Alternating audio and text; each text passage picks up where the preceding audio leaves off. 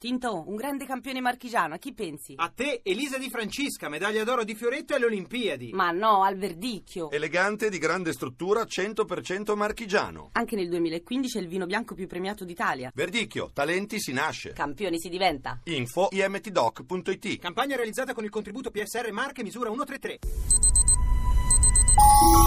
Ovunque sei, ovunque sei, ovunque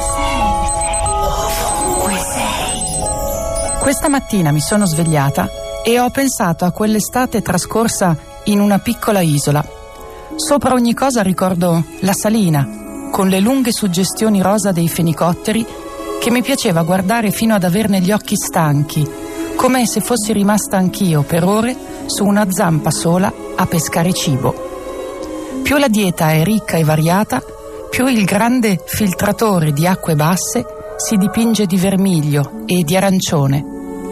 Poi ho pensato a quel libro dove una bambina spia i movimenti di uno di loro e la bestia prima la scaccia, ma poi si sente lusingata dalla piccola amica e finisce per danzare con lei sotto i ciliegi in fiore, in una macchia di colore che li unisce fuori dallo spazio.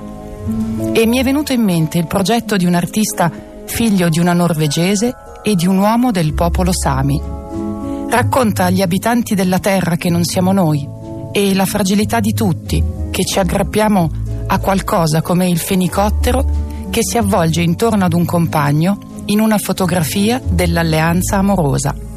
Sono bianchi e di un rosa timido come certe albicocche e mi è venuta una gran voglia di primavera.